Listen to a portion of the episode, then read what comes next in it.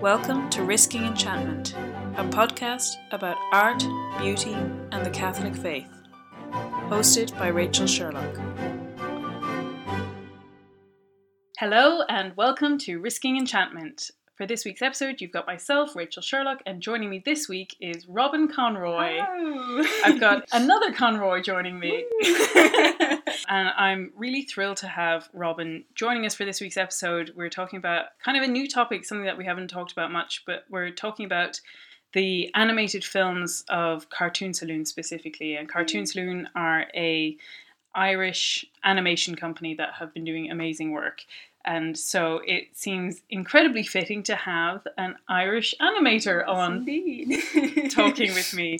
So, Robin, if you just want to say maybe like a little bit about your background and what you're up to at the moment. yeah, so I um I've just finished a four year degree in animation in IDT, and for my final year, I had to direct a short film and.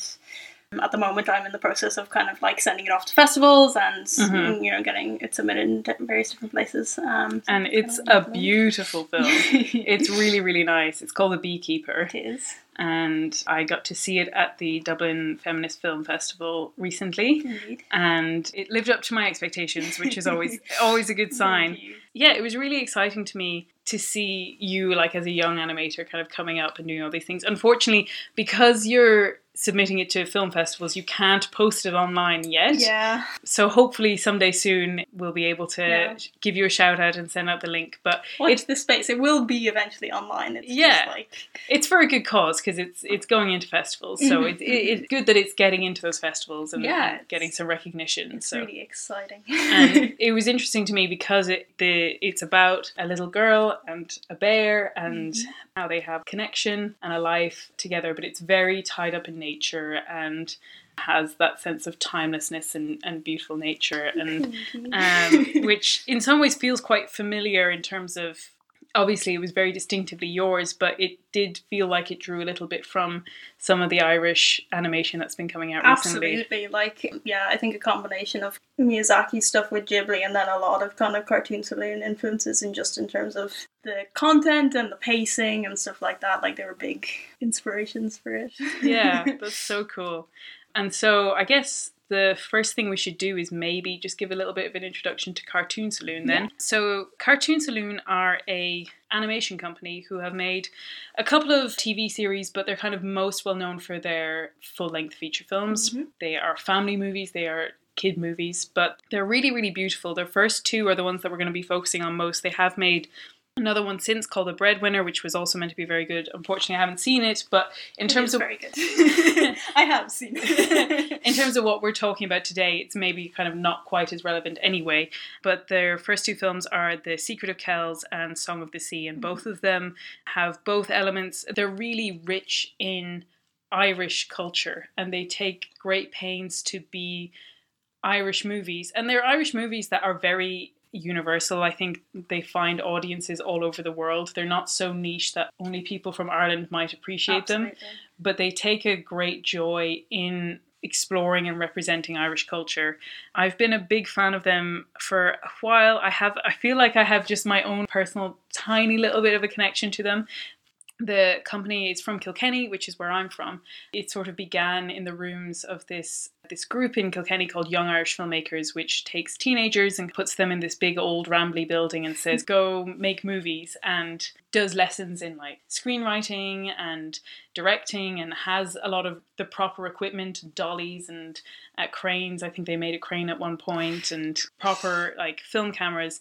And I attended it for a number of years when I was a teenager. But before me, Tomm Moore, who was one of the founding members Yeah. of Cartoon Saloon, also went to Young Irish Filmmakers, and Young Irish Filmmakers also gave him, I think, like an office space when he came out of college to set up Cartoon Saloon. So there's this feeling of heritage that um, was in the room where it happened. Yeah, that's exactly what it is. So I I've always really love to keep an eye on what they're doing and it's been fun. The the interesting thing about being in filmmakers at that time was that we would see kind of early drafts of different sketches Oh. of their first movie, The Secret of Kells, as they were as they were coming through. So I had like sneak peeks, and then I got to see the finished the finished item, and what a finished item! yes, indeed. It's it's a really beautiful film. So I think yeah, the two that we're going to be talking about are The Secret of Kells and Song of the Sea. We'll we'll kind of take them one at a time, but Yeah. just to give like a bit of an overview, that The Secret of Kells is based in medieval Ireland and is exploring the monastery living in, in Ireland at that time.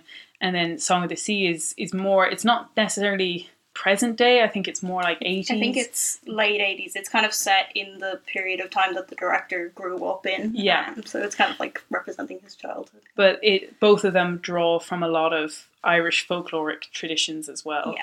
For this podcast, what we want to do is first of all just I think it's always worth shouting out people who are making great art. I think we can be very cynical about how art is being made at the moment and and the quality of art. And uh, we do a lot of nostalgic looking to the past and saying wasn't it great when we did x?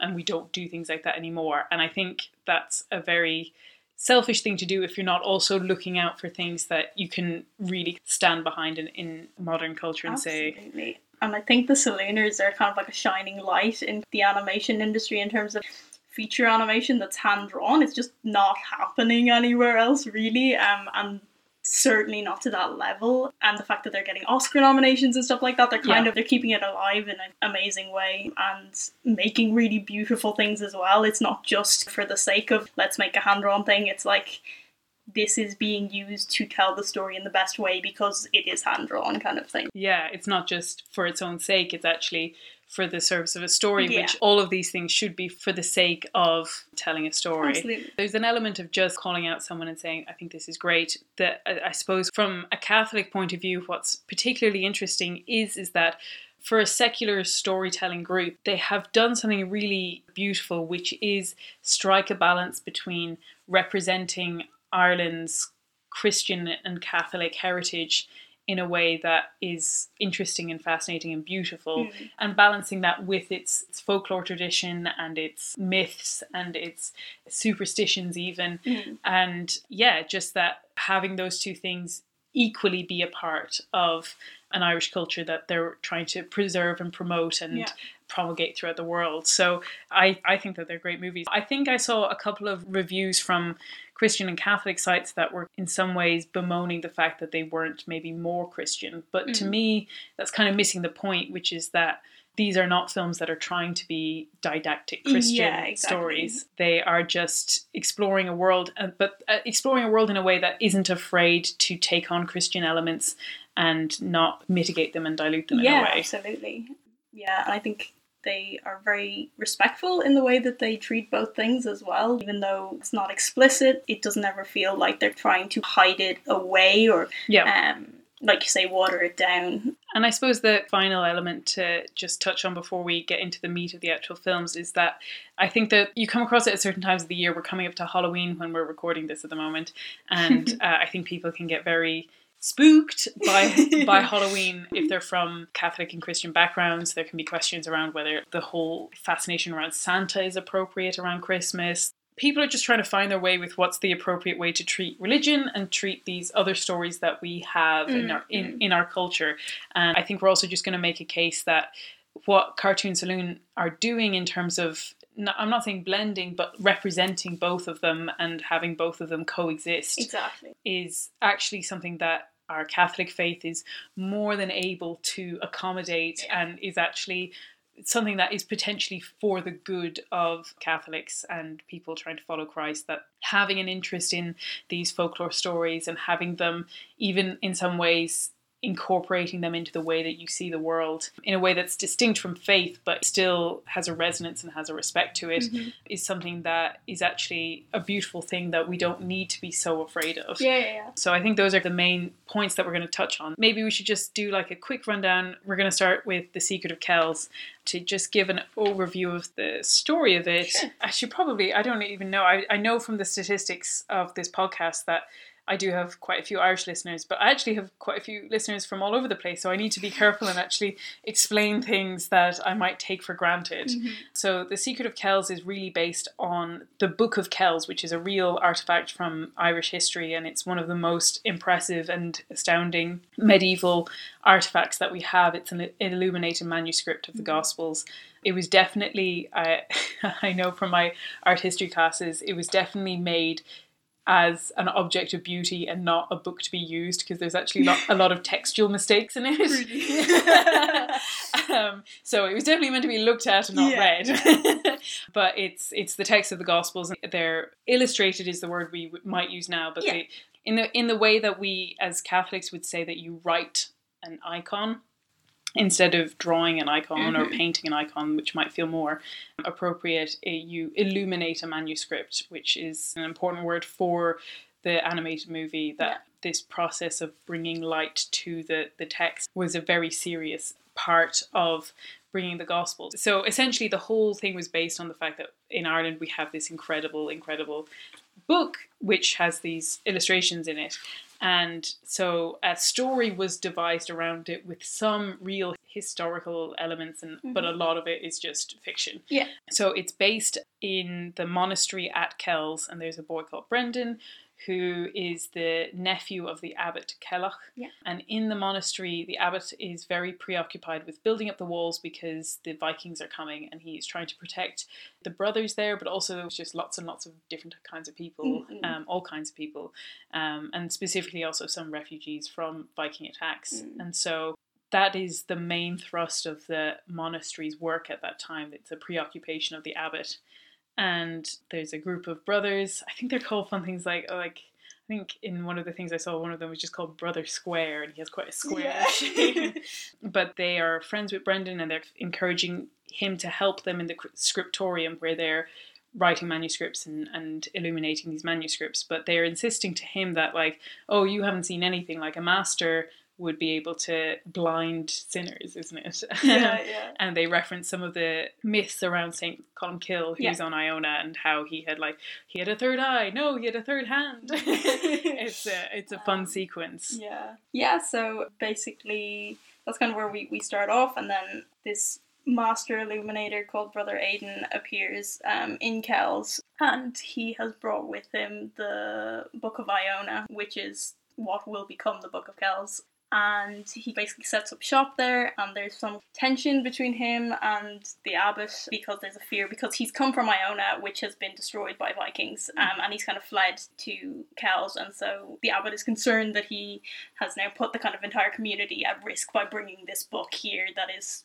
Yeah. um, and there's just a real sense real sense of fear of anything that comes from the outside. yes Brendan, the poor little boy, is so specifically cut off from anything that's outside the monastery walls. yes he, he's never left i believe and so this brother in takes Brendan under his wing and encourages him to start looking into illuminating as a thing and he asks him to get some berries for him to create dyes I think for making one of the illuminated pages. So that means Brendan has to leave the monastery without informing his uncle. And once he arrives there he comes in contact with basically a fairy who She's kind of like an, a spirit embodiment of, of, the forest yeah. um and her name's Aisling, and she's portrayed in this instance as like a little girl. yes And it's definitely one of those sequences in which he's sort of like taken into the world and sees the beauty of nature, and then he has to return. And we won't give away the whole plot, but the Vikings do attack, and it's a fictionalized story of how the Book of Kells came to be, and it's, it sets up this dualism between the kind of world of fear in the monastery and then the world of nature, which has all of these elements of beauty and mysticism, and Mm-hmm. there's all these different potential creatures, and some Yeah. of them some of them are real, and some of them are magical, and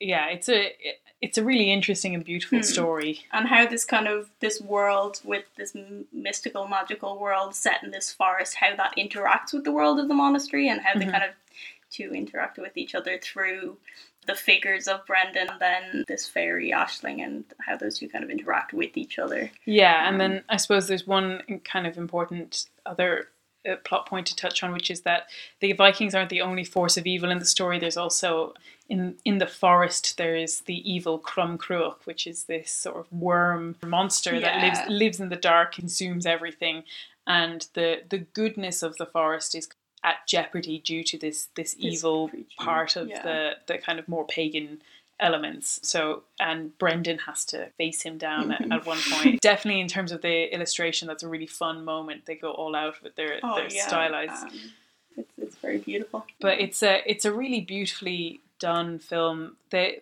amount of attention to detail in it is just astounding. Like they really went to such lengths to incorporate every kind of aspect of Irish art history Mm, details. Like at one point, there's just that the mists are clearing, and the last little bit of shred of cloud you see is this three spiral circles together, which are quite famously on our most famous Neolithic monument, which is Newgrange, Mhm. which is older than the Egyptian pyramids. So it's this ancient stone burials place, but uh, its front rock has this very iconic three concentric circles Yeah. just as the mists are clearing that that particular design is hidden in the mist you know Yeah. like everywhere you look there's just these like tiny little details like Abbot Cellach is wearing this gold lunula which is this gold collar that is you know you can go to our archaeology museum and see that Yeah. it's so it's so loving in the way that it pours over these details of all aspects of Irish Mhm. art history and cultural history Yeah, absolutely.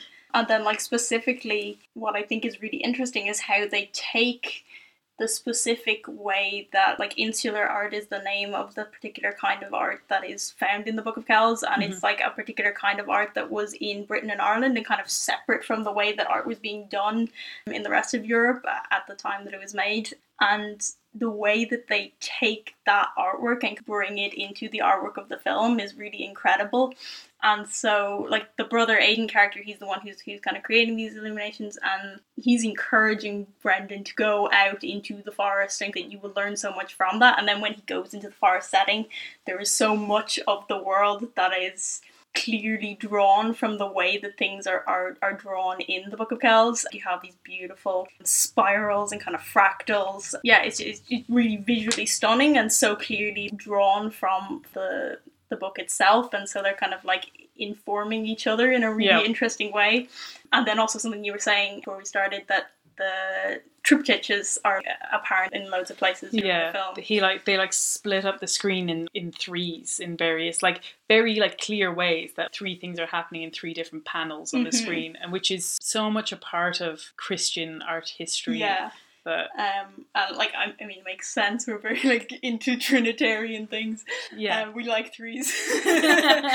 but yeah, like the it, it it seems so simple, but actually like having just three panel like a three paneled painting was something that first appeared in Christian art. It hadn't been being done before that. yeah Um, so that's another way in which the the beauty of Christian art is informing the beauty of the film's representations of things on screen, which is Yeah. so exciting. I think that's what is the best thing about The Secret of Kells in terms of the story it's telling is how seriously it takes the culture that it's drawing from, Mhm. whether that's the pagan culture or the Christian culture, that it takes both of those things really seriously and loves the details in them. Like, it doesn't really spoil anything to say that the movie ends with a very long shot of the different components of the. There's one page on the Book of Kells, which is the most famous page, it's called the Chi Rho page, which is it literally just means that there's an X and a P, and there's actually also an I, so it's actually the the C H R I, Ah, but it's just called Chi Rho for the first two letters because that's quite a common thing that comes up. So it's just the first letters of Christ's name, um, but illustrated to like this insane degree that kind of goes beyond comprehension Hmm. that you can look at one circle and within that is you know maybe another hundred layers of details that go crazy. further and further down and so they just take the time to illustrate that and show all of the interlocking and interweaving Mm. lines like moving into place and it's it just Yeah. shows such a reverence for that material that carries over into the way that the story is being told that I really appreciate. And they use animation specifically the fact that they, it is moving Mm-hmm. and almost like helps you to see it better in its static form Yeah. because you have seen what it looks like when it's moving and Yeah. yeah, it's incredible it's it, and that's what they end on as well and it's just such a like it finishes and you're kind of like wow Yeah. because they've been leading up the whole time you haven't actually like you've seen glimpses and bits and pieces of stuff that they're drawing but they wait right until the end and they built up so much how beautiful these illustrations are and then it really it does land you know Yeah. like it actually is as amazing as they've been saying the whole way through The Chi Rho page in the Book of Kells is one of those few things in the real world that could stand up to that kind of build up that Yeah. like normally it's you're reading about it in a, it's a fantasy book and they say like oh when they arrived at this place and there was this painting and it was the most beautiful painting in the world and you couldn't possibly imagine how beautiful it is Mhm. but it feels like we have something in real life that stands up to that kind Yeah. of description and that kind of loving attention to Mhm. to description or whatever so that you could build up an entire movie to end on this picture and it, this picture It- is it worth works, it yeah. so good Yeah. um so that's i think that's really the heart of the movie. I think in some ways the heart of the secret of kells is the art even more so than the story Mm. the story is actually lovely and fun and, and brilliant. I think it, it was generally very well received. I read a lot of very positive reviews. I went and looked at some of the reviews from like a religious perspective because it is interesting. I, I do think it's very interesting that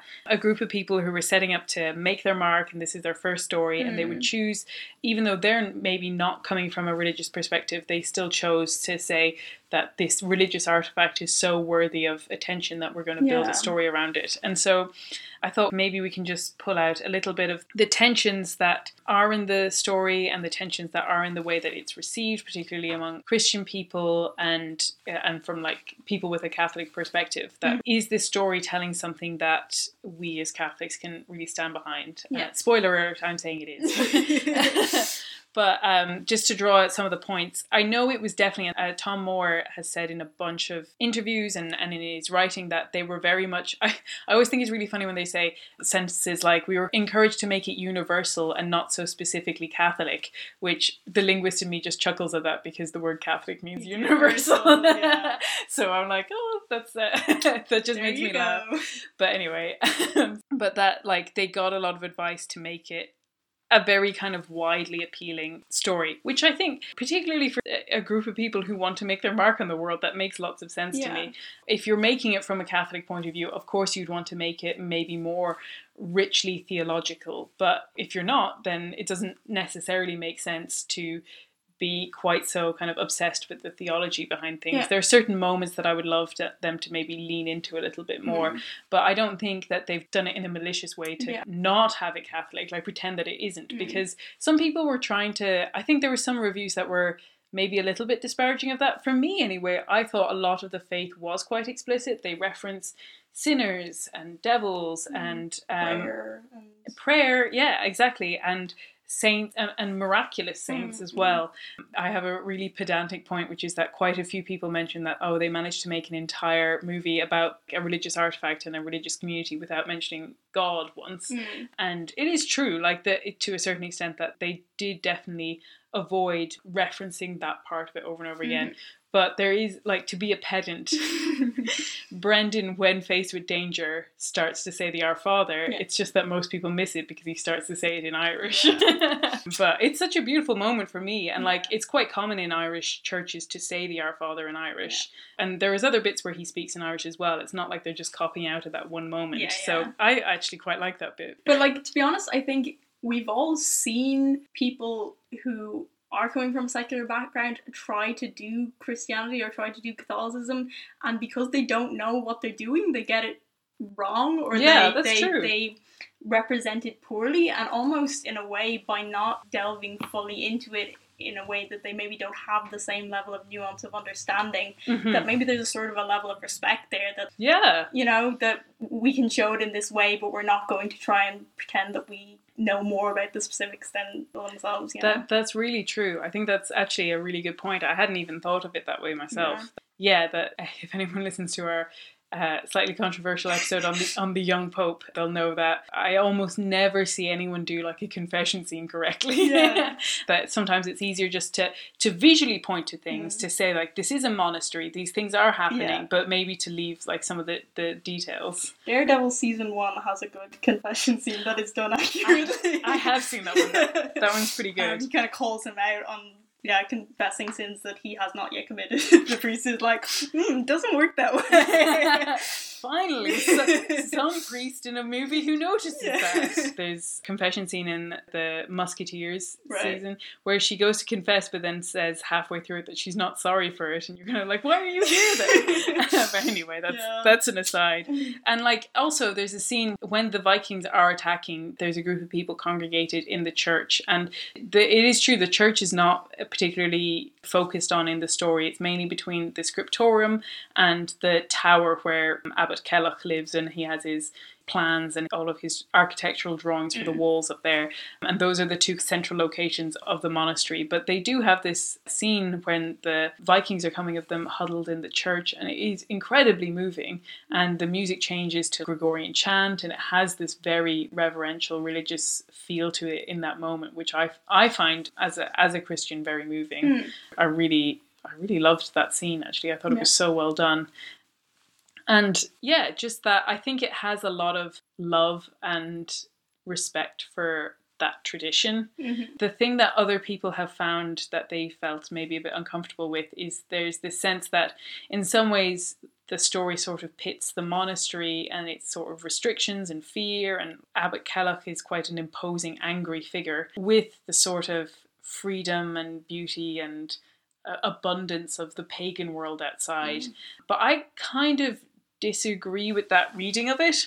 I I can see how people might see it that way, but I don't think it's necessarily a fair reading of it. I would definitely say it's more a case of how fear and and like the thing is I like it's actually quite a nuanced story in that the Abbot Cellach is shown as being angry and has a temper and he's fearful.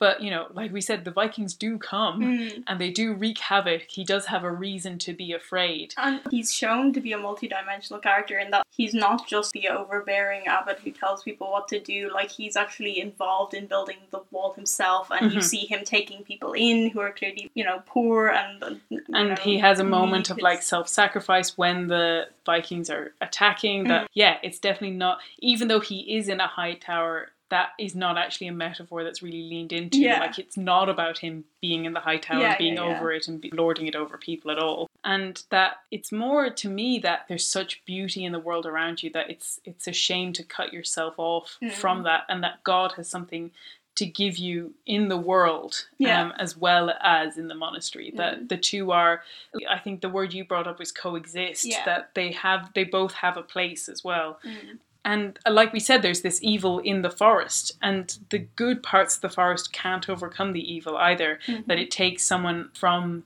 like it takes Brendan from the monastery background who is encountering this evil because he wants to it because it's going to help him in creating the illuminations for the book and there's this eye of Crom Cruach which is going to help them see things it's I guess like a, magnifying a glass, magnifying glass in a kind of way yeah. or like a, a kaleidoscope as well that and so he faces down this evil but it's it's him coming from his faith background for a reason of faith to this place of evil to take on evil and it's Mm. he does so absolutely with with the help of the fairy Mm. and with the help of this more naturalistic folklore world but the power of the, that world wasn't able to face it off in, in and of itself Mm. so I don't necessarily think that at very least the film is trying to set those two things up as like in opposition to each other. Like you even have the very opening monologue is this kind of beautiful sequence of this fairy character Aisling describing her life and how she's seen ages pass and darkness kind of and um, these Vikings appearing and and then she kind of ends on but I have seen beauty thrive in the most fragile of places and we see the round tower in, in the abbey and then she says that she like she see seen darkness turn into light through Mhm. through the power of the book essentially Yeah, and so we have this fairy character acknowledging the beauty and power of this religious Yeah. book.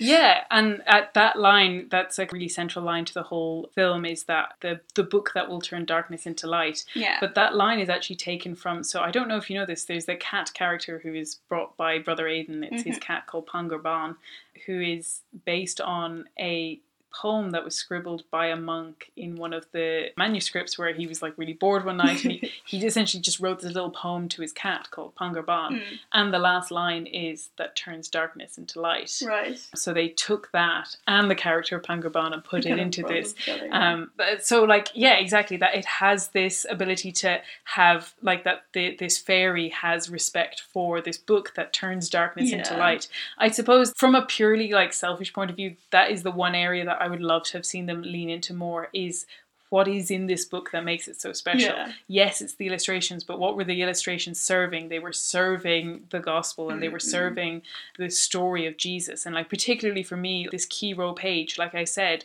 it's the letters of the name of Christ. Yeah. And this page is the one that's turning darkness into light. And isn't it significant that that's his name yeah. That's doing that? Mm. And you know, we would come from a tradition that would say, you know, there is power in the name of Jesus. That this page, which has these illustrations, has this power, but it almost has this power because of the letters that it's conveying. That to me is so beautiful and so powerful. And it's not that it's not there, but they just they kind of Yeah. leave it up to to you to, to kind of To fill in those out, yeah. fill in those blanks. um, yeah, if you know, you know. yeah. Which, you know, like I said, if you're coming from it from a, a Catholic point of view, it gives this great teaching moment where you can say, like, that's what this book is about. But then I guess for secular audiences, it's not being put in their face. Yeah, and it's Very- not kind of isolating them out of the story because they don't, you know, they're not familiar with that. Yeah, it's not taking them away from what they're they're looking at. Yeah. But that I suppose for me, just on a personal part, that's the one bit where I'm like, oh, I'd love to see them like lean into this because why is this book so important other than the fact that it's pretty Mm. and yeah, they, they keep on talking about how the book needs to be brought out to give hope to the people. yeah. and it's like, hope for what? yeah. The other thing that I kind of would have loved to see them do is that to embrace some more of the the mythological i'm saying that kind of in, in inverted commas that it's not quite the right words but the the sort of more supernatural elements of like christian and catholic traditions and especially at that time like they have that funny little aside with st columkill where it's like oh his third eye or no it's was his third hand but in some ways that's almost like a joke yeah. um, or like it's uh, people talking about something they don't quite understand. Mm. And it, it, to me, it would have been fun to see more, more miraculous and inverted commas magical power coming from the the Christian side. But you know, like I understand in terms of the story that you're telling, you just kind of need one part of his mm-hmm. life to be one way and this other world to be another way. And again, I think it could have been a hard line to tread coming Yeah. from secular people who are making the thing. Yeah, ultimately, I think it's, it's such a, a wonderful movie. Yeah. One of the reviews, it was in the Image Journal, revealing the secret of Kells. They said, All through the movie, I was increasingly excited by the fact that the Book of Kells is reconciling all of these pagan mythologies and artistic motifs into a unified whole, at the center of which is the gospel. Which I thought was like Yeah. just a lovely way to sum it up. And also, I should, I just want to catch myself for a second. We're talking about how Irish it is. I do want to shout out, they did this in collaboration with French and Belgian animators. So I don't want to exclude them. They are very, they are very much a part. And it, it's also fitting because you were talking about the insular art, but like within that, I think there's La Tène design, which is this interlocking design, which has evidence in Central Europe, particularly in Right. France, hence the word La Tène. Mm-hmm. So there is that kind of um, Catholic universal element that has has these two places Yeah. connected by by their art and by their faith. So just I, I don't Yeah, want to I don't want anyone to out. feel like I, I haven't I haven't forgotten about some part of it. But yeah, I thought it to me it was such a brave and bold look at how a secular world could embrace some elements of the Catholic and Christian Christian tradition that they come from, but without eradicating the other elements Yeah. as well. So that was the secret of Kells. yeah. And I guess the next thing is to move on to Song of the Sea, which only improves on the Secret of Kells. Song of the Sea is one of the most beautiful things that I've ever watched. Mhm. It's stunning. It, it it definitely harkens even more to like Studio Ghibli, like you were saying. Yeah. But it's so completely enriched in its own Irish culture. Yeah. I would really recommend anyone to watch it. It's a really beautiful film. Mhm. The is really based on it's a Irish and Scottish myth of selkies, which are women who transform into seals, and they were often connected with stories of women maybe like leaving their family homes and going missing or dying in childbirth or something that they took on the forms of seals and swam away. So they are very linked to the idea of grief. And the story is about a family. The, there's the father and wife Brona, Brona, who aptly named. yeah, yeah, exactly. Sorrow. so the, there's this family of the, like the parents and this little boy Ben. Yeah. And the the mother Brona is pregnant with their second child, and shortly after the child is born, she swims away and becomes a selkie and seems to be ill in some way. Something mm-hmm. happens, and so Ben is then left without his mother and is very grief stricken. And the sister that he was kind of looking forward to having, he's now very resentful of and angry of.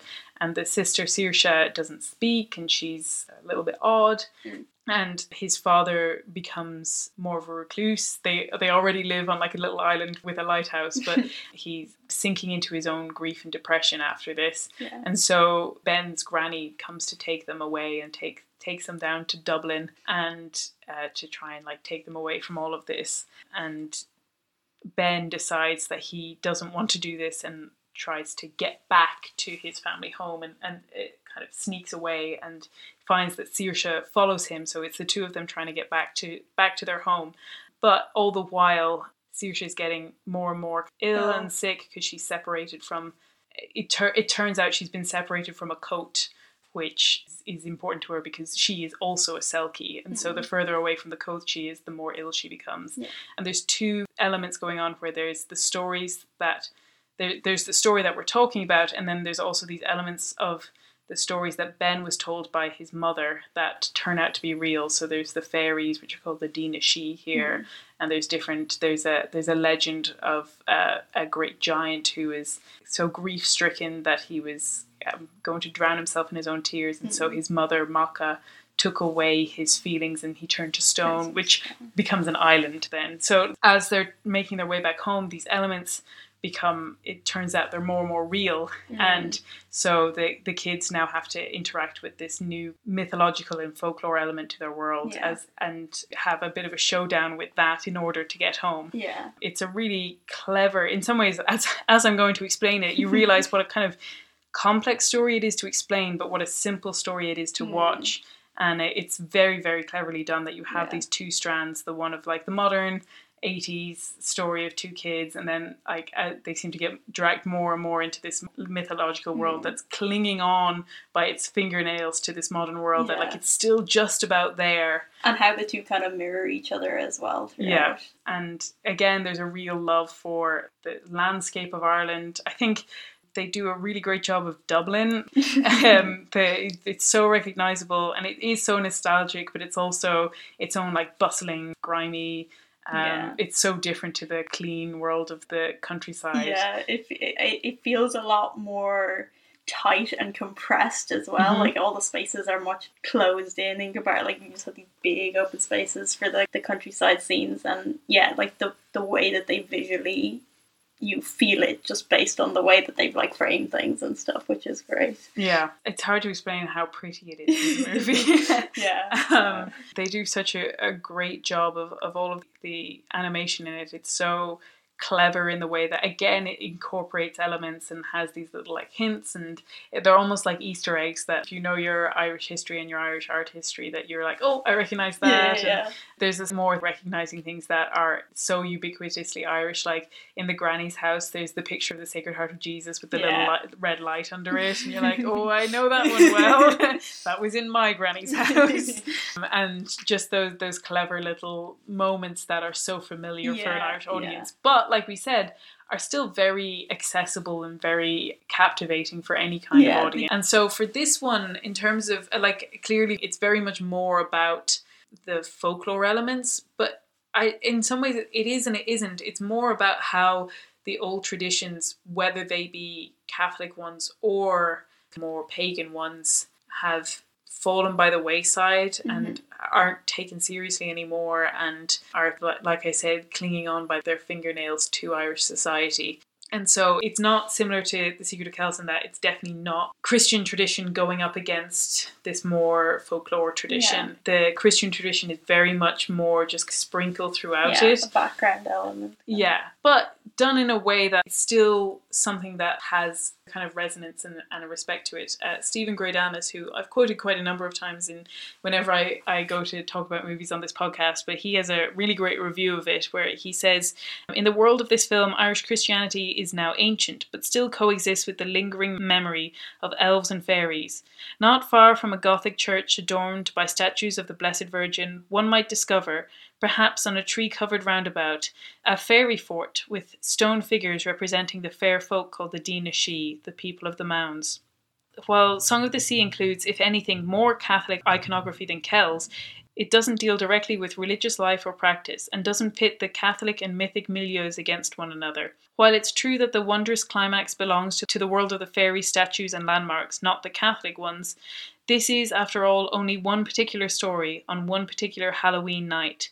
The movie's aesthetic enchants its whole world, suggesting the possibility that on some other night, perhaps the next night, All Saints' Day, another story might be told about the Catholic images and artifacts. Hmm. Which I think that's lovely, and I think that really gets it. Yeah. I think there is there's this one crucial sort of linchpin scene for the relationship of Ben and Saoirse. And Tomm Moore's actually talked about it because they had quite a dedicated blog when they were making the film and they, mm. they wrote a lot about the process. And basically, they're traveling back, and Saoirse's getting more and more ill, and she eventually collapses and then it starts raining. And so they have to find somewhere to shelter for a bit and they come across this holy well and enter inside it. And this is just some stuff tomm moore said about it. Basically they had one of the big influences on them was hayao miyazaki's work and particularly i think my neighbor totoro.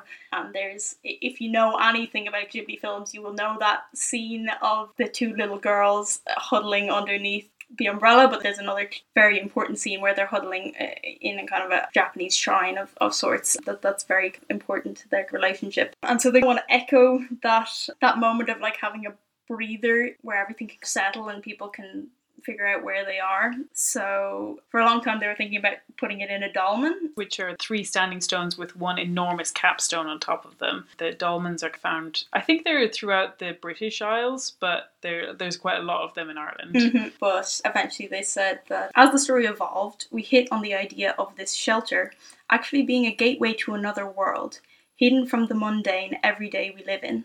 I have always been fascinated by holy wells, where people come to pray and often lead totems or offerings of the person they are praying for. This strangely public remnant of someone's deepest concerns is often quite touching when you visit one, especially if it has a photo or personal effect of some sort from a long time ago.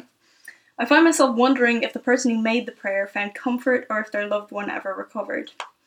The link with water and our own childhood memories of being taken to pray at these special places made us decide to change the gateway from a dolmen to a holy well. And I think that's really fascinating because obviously the film was was set in the, the period of Tomm Moore's childhood. So it's quite interesting how this this Catholic symbol of kind of holy wells was something that they were familiar with in a way that they maybe weren't as familiar with in, uh, in dolmens as, as something that was tied to their childhood and something that they Yeah. they knew as like a ritual and also very symbolically fits in with the themes of the film in terms of sorrow and loss and, and, um, and the mysterious nature of water. yeah Yeah. And I, it's a really interesting moment because it's so unmissably Catholic. Mm. For those who, uh, those of our listeners who don't necessarily know what a, a holy well looks like, it's just a well with a stone mound, I guess, or like it can be like a little building built over it typically.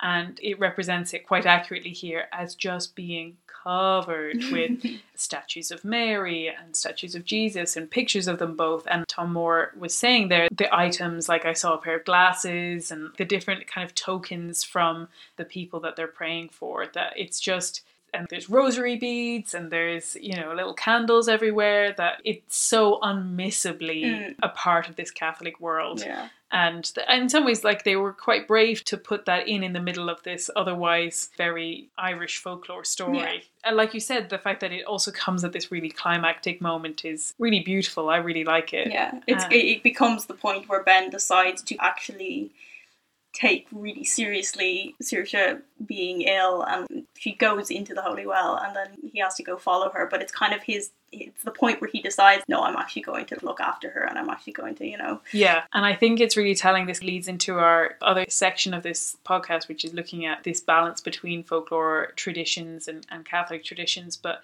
it always reminds me, I don't think it's quite the phrase that's used, but I know that Pope Gregory, when he was sending Saint, I think it's Augustine, not Saint Augustine of Hippo, to be a missionary to England, he says, like, bless their holy wells. He talks about reuse their temples if they haven't been defiled by by certain things. Like some people use that as an example to say that like, oh, Christianity is just a veneer over uh, paganism. But the if you read the the whole section of that in context, it, that's definitely not what he's saying.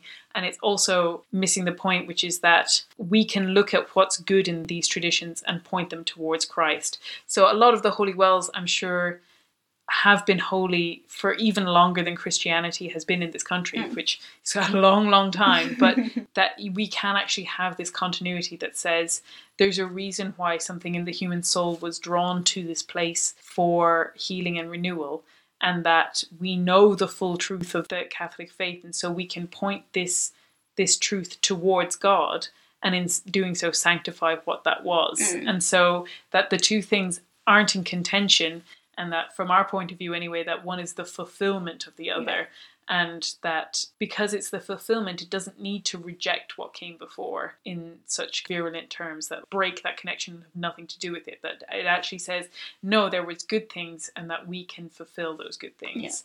And so, yeah, I think it's it's a great scene. The other thing that I think is really beautiful about the Song of the Sea in terms of the theology and morality around it is while that particular moment is the set piece and, and for the rest of the story it's really centered on these folklore elements Mm. that the message and the story really build towards something that i think a christian audience would really resonate with which is that grief and sorrow and anguish are things that need to be experienced Mm. and that taking them away and bottling them up and cutting them off from people so that they don't have any emotion doesn't result in anything that can be called happiness Mm. and that you just lose your humanity and it literally shows people turning to stone Yeah. that you have to be able to Im- take up your cross i guess in a way that you have to be able to embrace the suffering of the world and turn again turn that towards good Mm. that true compassion because there's this character called Macha, like I said, who was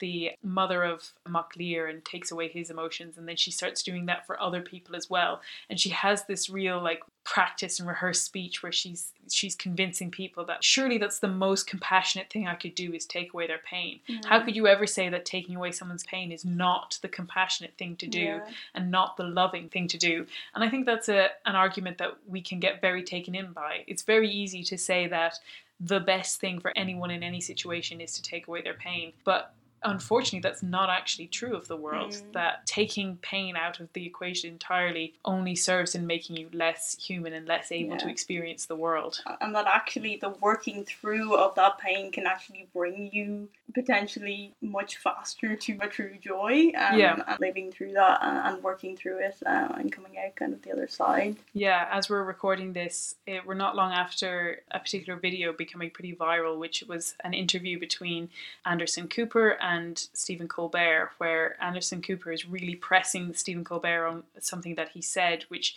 he's he, he quotes directly from Tolkien and talks about the own bereavement that he's had in his own family, and he quotes him as saying, "What punishments of God are not gifts," and I think that's such a counterintuitive thing for us to understand.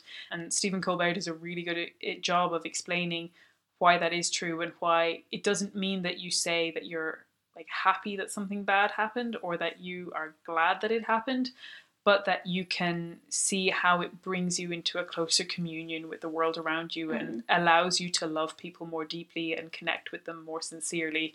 It's uh, I, I would actually really I wasn't expecting to like that video, but I, I thought it was actually very moving. And similarly, that, that that message in the Song of the Sea was not actually one that I was particularly expecting to get from that movie. Mm. It's a really beautiful movie of, of Yeah. self sacrifice and embracing pain and not shutting it out. Mhm. So, I mean, overall, I think that's Yeah. like what what more recommendation do you need for a movie? Go and watch it. Go and watch all of them. yeah.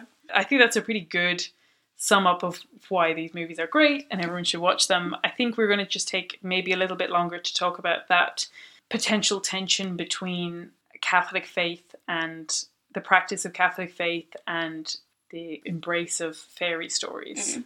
And it was something that I had to really think about. And in some ways, it was clearer in my mind when you're just talking about stories. We're going to be quoting, I think, a bit from Tolkien and C.S. Lewis and all of all of those great people, and they talk a lot about why teaching stories to kids is a good thing um, when it comes to these like fairy stories and myths and legends. But the question started arising in my head like, well, where do you draw the line? Because I know it's not specific to Ireland, but I know from an Irish point of view that there has been, and certainly it still exists presently, but certainly up to very recently was still very present, a lot of, I guess, superstitious behaviors.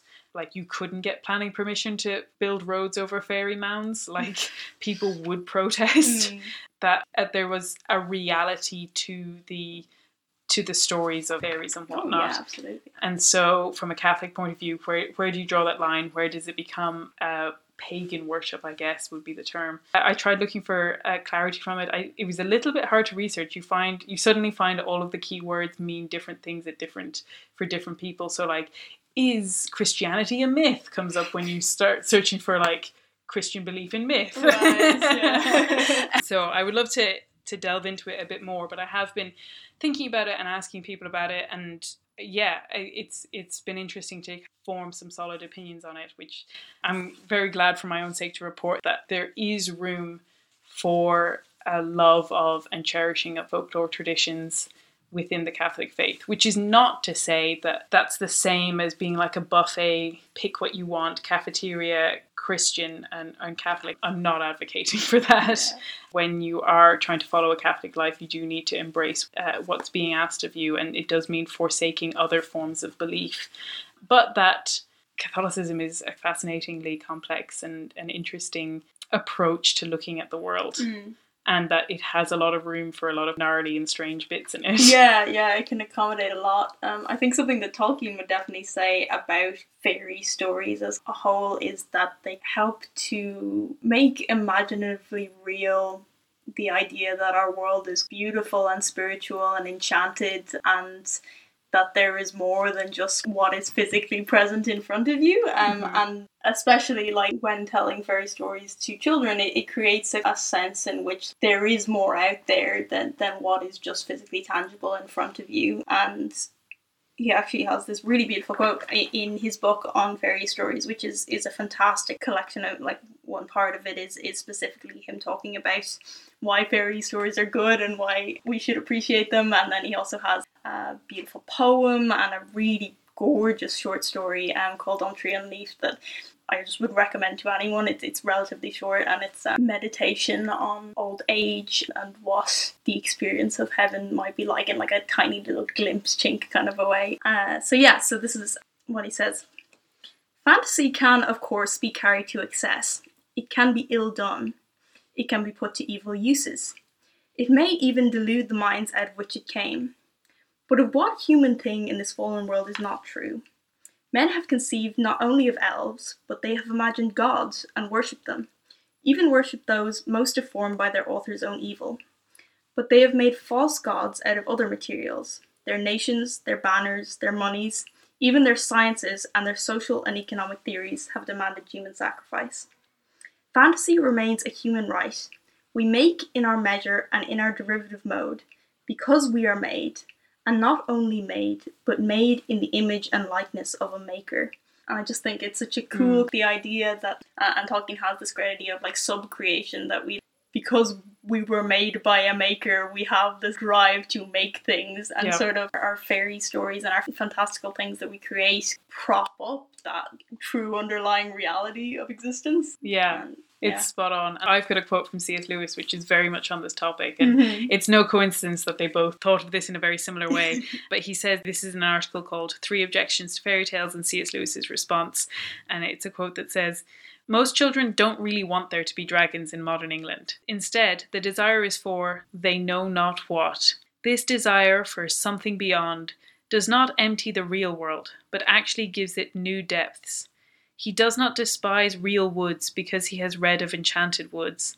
The reading makes all the real woods a little enchanted. Yeah, that's fantastic. Which I think is so true. And it actually really relates to how the Song of the Sea was created in the first place. Tomm Moore says in a lot of his interviews that it came from he was with his son by the beach down in Dingle and he saw that they were culling a lot of seals. And someone there commented that First of all, the reason they were doing this was because the seals were infringing on, on the number of fish that the fishermen were able to catch, but that previously they would have never done that because of the fear and reverence that they would have had for selkies. And, you know, I'm not necessarily saying in that particular instance that those people were evil or something like that, but that there was a real sense of reverence and awe and wonder to the world that as we see the dereliction of duty that's being done to our environment at the moment, we could do with a little bit more wonder and awe and fear of our natural world Yeah. that comes from a place of, you know, the Franciscan friars walk in sandals because the whole world is sacred, you know, Mhm. that you're barefoot a- across the whole world.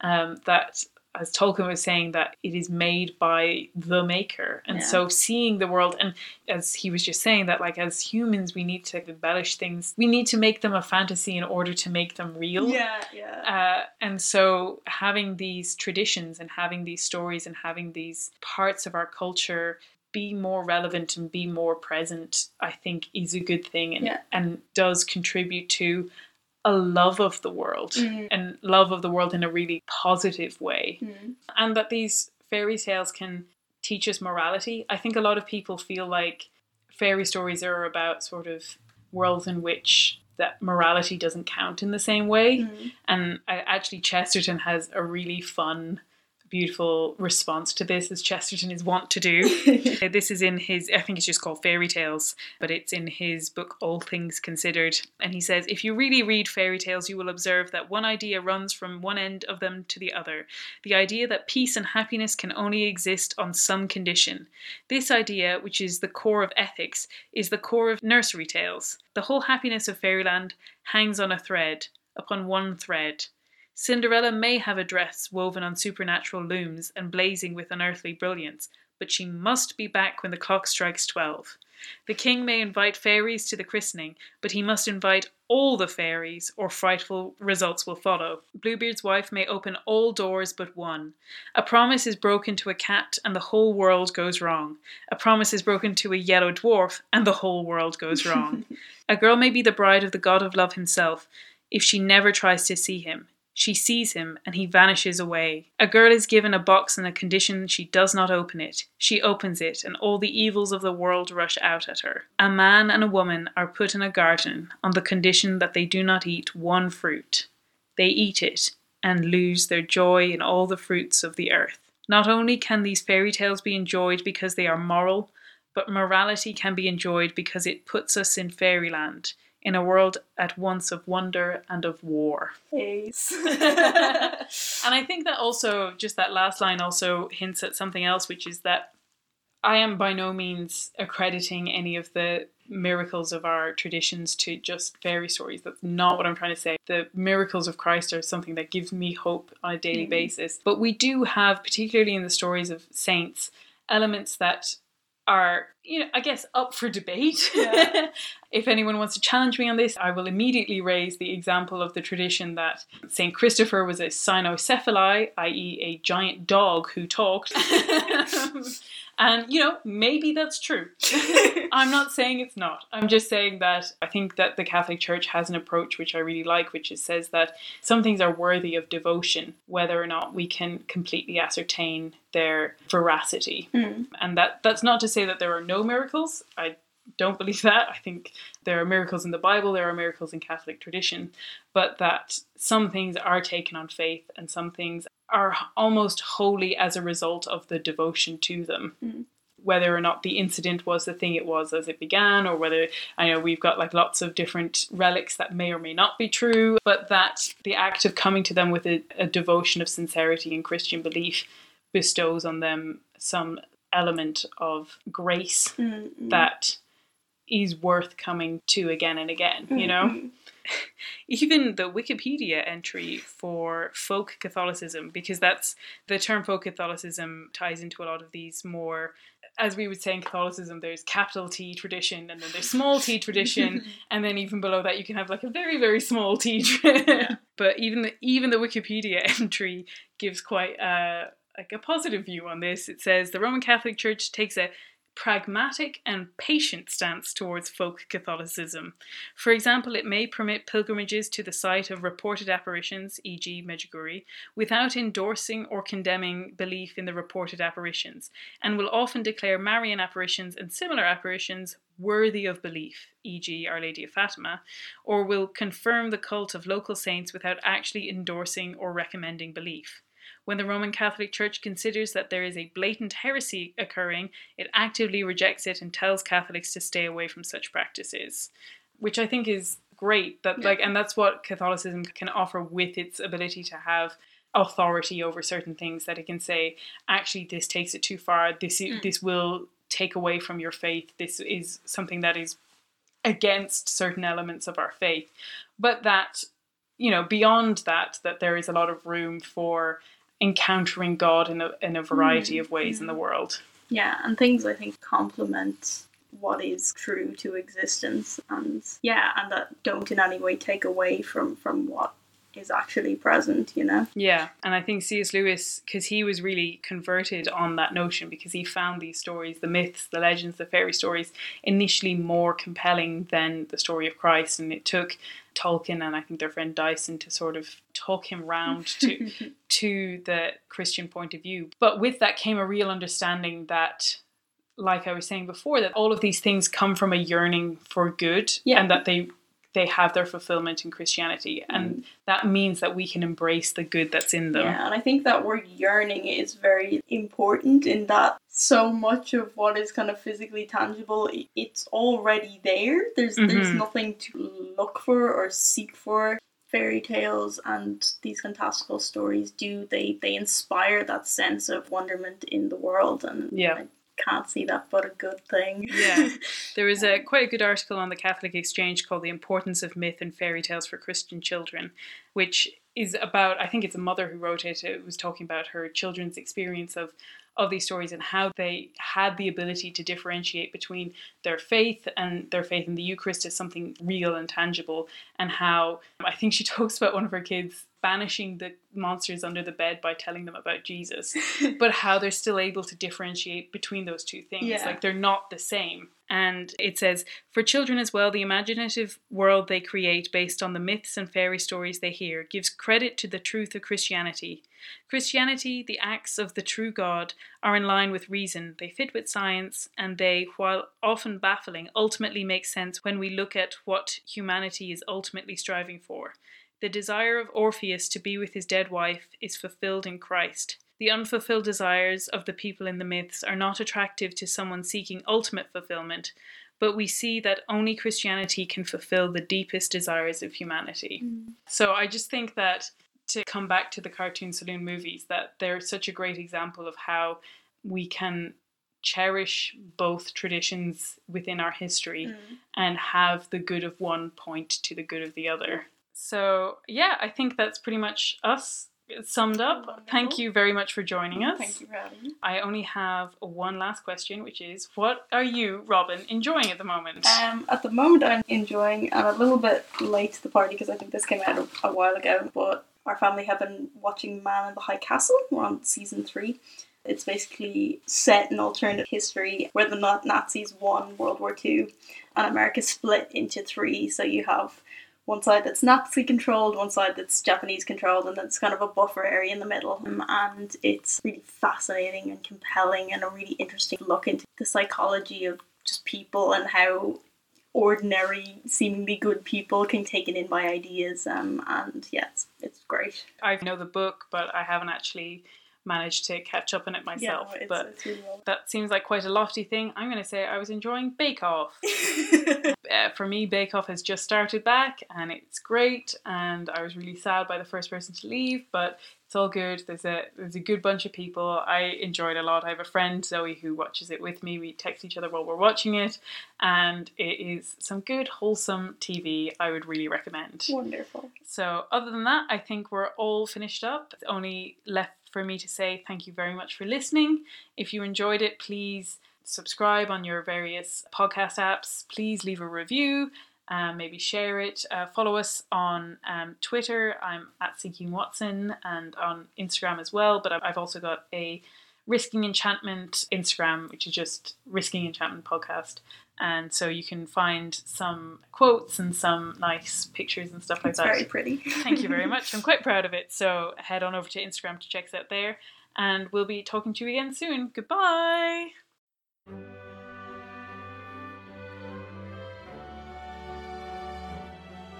This has been Risking Enchantment. Music by Kevin MacLeod. You can follow me on Instagram and Twitter with the handle at Seeking Watson. And you can find out more about me and the podcast at rachelsherlock.com. Thank you and God bless.